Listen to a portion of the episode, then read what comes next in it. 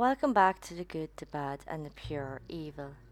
And welcome back to the sixth day of Halloween Tale. So we're at Halloween Eve, if that is a thing. Anyway, today I wanted to tell the story of the most known and feared story the Banshee. Before that, hit the subscribe and like button, ring the absolute hell out of the little bell, grab your blanket, dim your lights, and sip on that good old pumpkin spice latte. Let's begin. The banshee is a female ghost, spirit, soul, and usually has an association to death. She is said to roam the earth, wailing, screaming, crying when death is near. The word banshee means woman of the fairies. She can appear as a beautiful young woman or an old wicked witch. She dresses in grey or white cloaks, and if not seen, you'll definitely hear her wails in the night, signifying someone is about to die. Those who see her say she runs a comb through her hair, appearing to be upset. She's believed to be linked to certain families, usually linked to old tribe Irish families, so those with an O or a Mac in their name, like O'Neill, O'Brien, McNally, McDonough. The banshee isn't thought to do harm to people, but another Irish female spirit, the Leanan Sidhe, she's not so nice. She looks for a male lover, only to take him down and suck the life from him. The origin of Banshee is actually a normal story. Back in medieval times, funerals had women called keeners, and they would cry, wail, mourn, and sing by the graveside. It actually was a good business with good pay, especially to the good ones, and the best would do the funerals of the wealthy families. For powerful families, they seen a higher mourner to them called banshee, or fairy woman, and that was because fairies were much better at singing and mourning than people. Over time, stories would become muddled and twisted into what we know today. Banshees or keeners would be paid in alcohol, usually leading to the women becoming an alcoholic. They would become ragged looking and old, and usually they would be exiled from the village, which added fuel to the old hag Banshee story.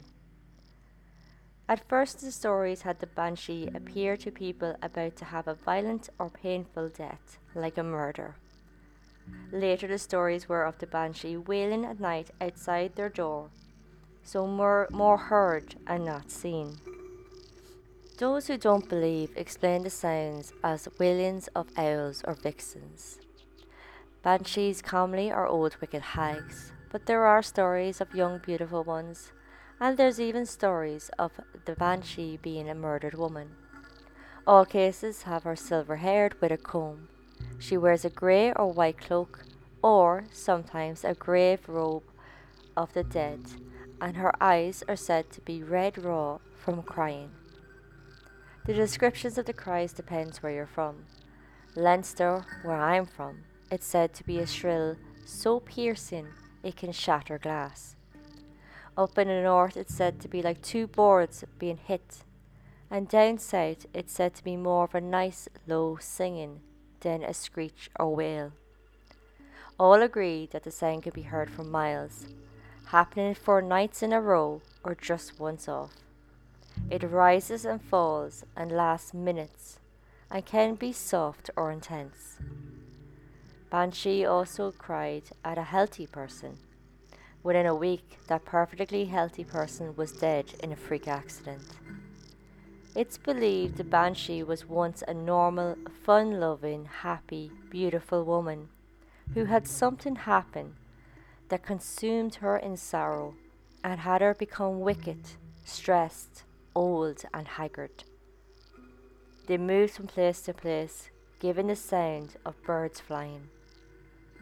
She would vanish upon sight, leaving a lingering mist. Banshee chairs are dotted across Ireland. Banshees sat and mourned here when they weren't at a deathbed. It's thought every family has its own banshee, as there probably is an O or Mac in your family line. With this thought, it said if a family emigrated, the banshee followed. If for some reason she didn't, she remained at the family seat, mourning their leaving for evermore. Other similar manifestations was Bean Nighe, or washing woman. This is more Scottish than Irish. She didn't wail, she creepily washed bloody clothes of a person about to die, and she was said to look like the banshee. Like I said, banshees were connected families, usually the great families of Ireland, and some believed it was to bring misery to them, while others say she was once a friend to them who was so upset after losing their love. Everyone or nearly everyone in Ireland have their own banshee tale. Mine is that of a relative on his deathbed. He all of a sudden sat up, well and healthy, and told all in the room to not only leave the room, but to leave the house. When asked when can they return, he said, You'll know when. As the family waited outside in the cold dead night, a piercing scream broke the silence. By the time they got back to their room, my relative was dead. Another relative would say a banshee calls for a lost chieftain or warrior.